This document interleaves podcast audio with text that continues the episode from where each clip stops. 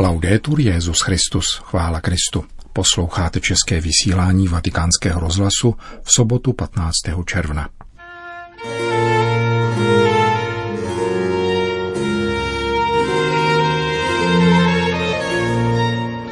Život nás učí loučení, které je však také boží milostí. Kázal dnes papež František na zádušním mši svaté za zesnulého argentinského nuncia v bazilice svatého Petra. Nikdy neopovrhovat omezeními druhých, řekl svatý otec na dnešním setkání s řádem trinitářů.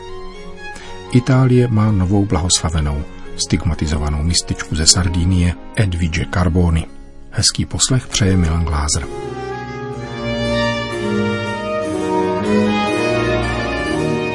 Zprávy vatikánského rozhlasu. Vatikán. Petrův nástupce předsedal pohřebním ši arcibiskupa Leona Kalengby Badikebeleho, apoštolského nuncia v Argentině, který odešel na věčnost 12. června. S papežem Františkem koncelebrovali všichni vatikánští diplomaté, kteří jsou v těchto dnech v Římě na zvláštní schůzce. Loučení s bratrem znamená, že jej necháváme odejít k Bohu. Znamená svěřit jej božím rukám, které jsou nejkrásnějšími ze všech, protože jsou zraněné láskou. Právě téma loučení bylo v centru homílie papeže Františka při pohřebním ši argentinského apoštolského nuncia při oltáři katedry v bazilice svatého Petra. Pastýř se loučí se svým lidem jako svatý Pavel v Milétu před odchodem do Jeruzaléma, kázal svatý otec. Lidé se loučí v slzách a pastýř se loučí svým svědectvím. Pastýř se loučí tím, že poukazuje na svůj život jako na život prožitý v poslušnosti Bohu. Nyní tedy, přinucen duchem, odcházím jinam. Je to duch, který mne vedl a vede. E Loučení je také projevem nezávislosti. Je svědectvím toho, kdo není připoután k materiálním věcem a ke světskosti – Pastýř, který se loučí, svěřuje ostatním úkol bdít a pokračovat v cestě, dodal František. Je to jako kdyby říkal, bděte nad sebou a nad svým stárcem. Bděte, bojujte. Jste dospělí, zanechávám vás samotné. Jděte vpřed. Loučení pastýře je také prorocké, ukazuje cestu a naznačuje, jak se bránit. Pastýř, podotkl papež, vybízí také k ostražitosti, protože po jeho odchodu přijdou draví vlci. Nakonec v modlitbě svěřuje své stárce Bohu a na kolenou se spolu s kněžími modlí, dodal František. Druhým vzorem loučení, jaký nacházíme v písmu, je odchod Ježíše. Papež jej nazval loučením v naději. Jdu, abych vám připravil místo. Odloučení je tedy provizorní a dočasné. Ježíš odchází tam, kam chce, abychom přišli my. Život nás učí loučení, uzavíral papež František kázání nad rakví argentinského nuncia. Také my se můžeme učit činit malé kroky k loučení. Malá loučení při změně mise a velké loučení na konci. Kéž dá pán nám všem tuto milost. Naučit se loučení, protože to je boží milost.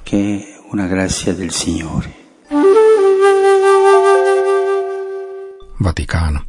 Papež dnes přijel na audienci členy generální kapituly trinitářů, řehole, která byla založena v roce 1198 svědci Janem z Maty a Felixem z Valová s posláním vykupovat otroky z muslimského zajetí a reformoval ji v roce 1599 svatý Jan Křtitel de la Concezione.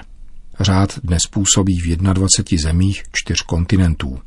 Má asi 600 členů, z nich 400 kněží.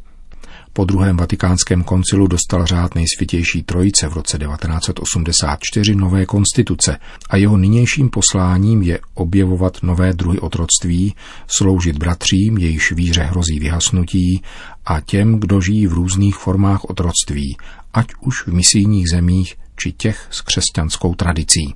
Tématem generální kapituly trinitářů byla pastorační péče o mládež a povolání – a Petrův nástupce v této souvislosti řekl.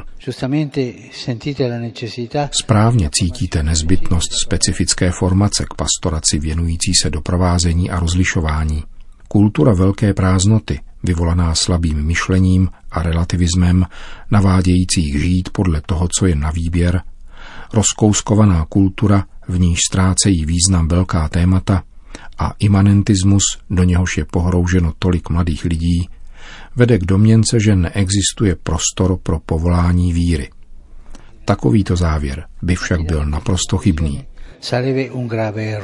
Mládež totiž hledá také dnes plný smysl života a umí se vzít za veliké věci. Potřebuje však podněty a prostory pro vlastní iniciativu. Je zřejmé, řekl dále papež František s odkazem na posynodální exhortaci Christus Vivit, že existuje pluralita světů mladých lidí a je zapotřebí pastorální konverze, k níž jsme voláni, abychom mohli dosáhnout až k ním a předložit jim evangelium, aby mohli rozlišit svoje povolání v církvi. Je zapotřebí výjít v ústrety nejen těm mladým, kteří jsou poblíž, ale také těm vzdáleným. Přijímat je takové, jací jsou, nikdy neopovrhovat jejich omezeními, podporovat je a pomáhat jim kam až to lze. A když se s nimi setkáte, musíte jim dopřát sluchu a vzbudit v nich přání překračovat pohodlnost, v níž si hovějí. A zapotřebí jsou také odvaha, citlivost a jemnost, jež jsou nezbytně nutné, pomáhali se druhým, jak poznat pravdu, šalby a výmluvy. V pokušení rezignovat na pastorační péči o mládež a povolání je zapotřebí evangelní odhodlanosti spustit sítě, i když se může zdát, že proto není vhodná doba řekl mimo jiné papež František na setkání s řádem trinitářů, které v závěru také neopomenul požádat, aby se za něho modlili. Vatikán. Římský biskup zaslal list účastníkům Mezinárodního sympózia ke stému výročí zakládajícího manifestu italské lidové strany, takzvaného apelu ke všem svobodným a silným lidem.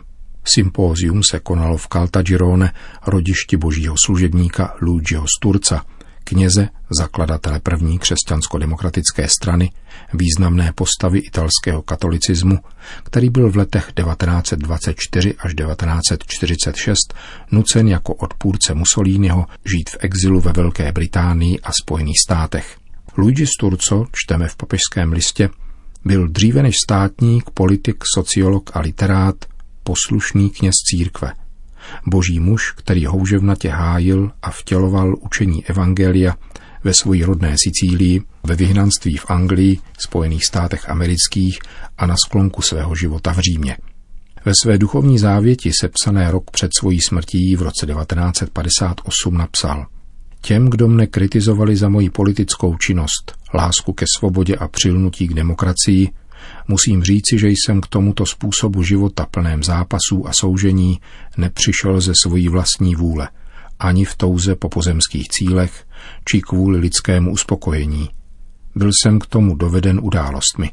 Papež František dále napsal, že pro zakladatele italské lidové strany byla mravní dimenze veřejného života spjata s náboženským pojímáním života, odkud plyne smysl pro morální odpovědnost a sociální solidaritu. Láska je podle něho pravá sociální vazba a inspirace veškeré činnosti, píše papež František účastníkům Mezinárodního sympózia o zakládajícím manifestu první křesťansko-demokratické strany. Sardinie. Zasvětila svůj život Bohu už v pěti letech. Nedostala svolení vstoupit do řehole. Ve třiceti letech se na jejím těle objevila stigmata – své modlitbě a utrpení obětovala především za spásu duší vojáků a za pád komunistického režimu v Rusku. Proslula také dalšími mimořádnými dary, kterými Bůh navštěvuje mystiky, jako je levitace či bilokace. Přesto o jejím životě slyšel jen málo kdo.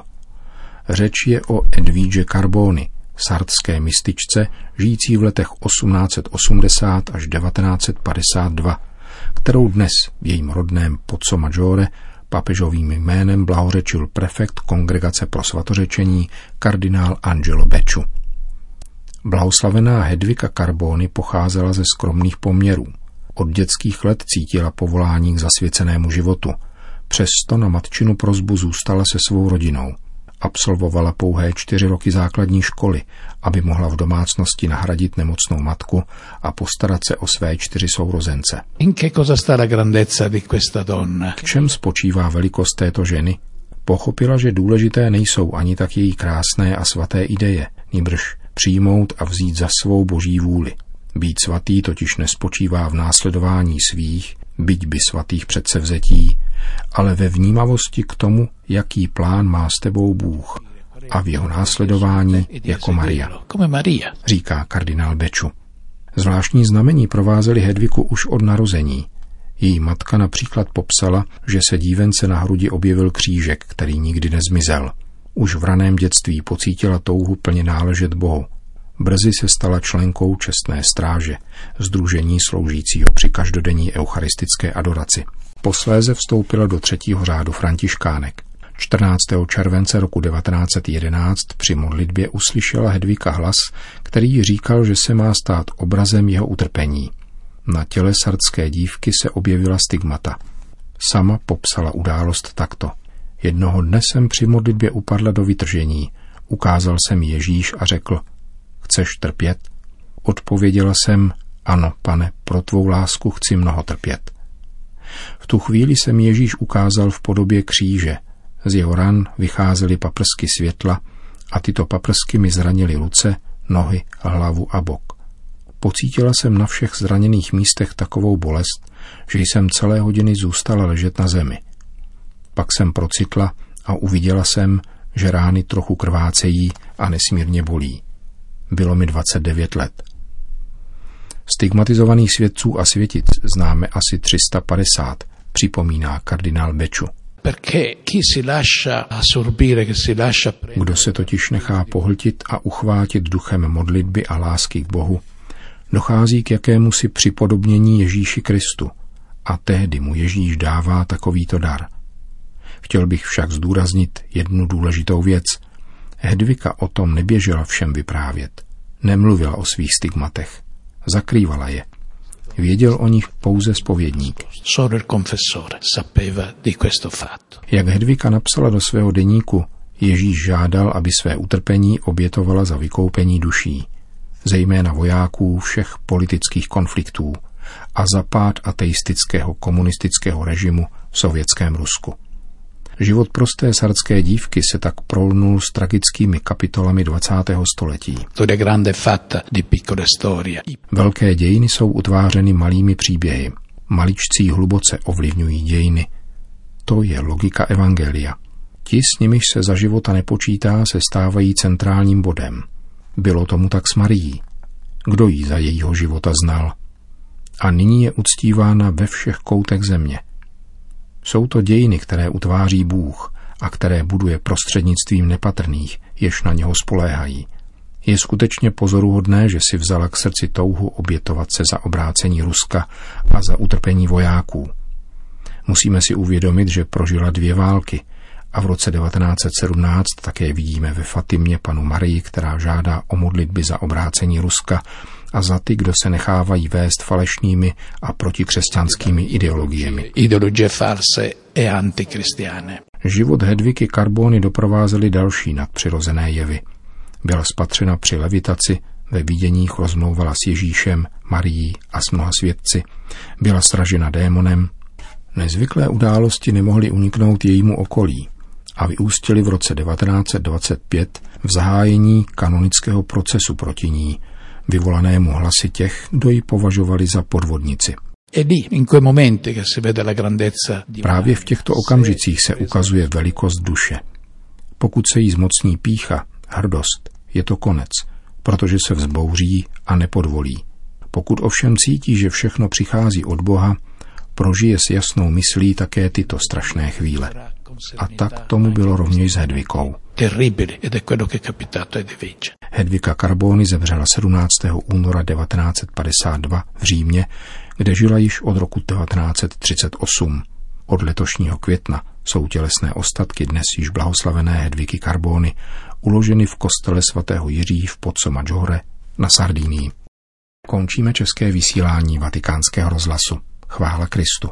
Laudetur Jezus Christus.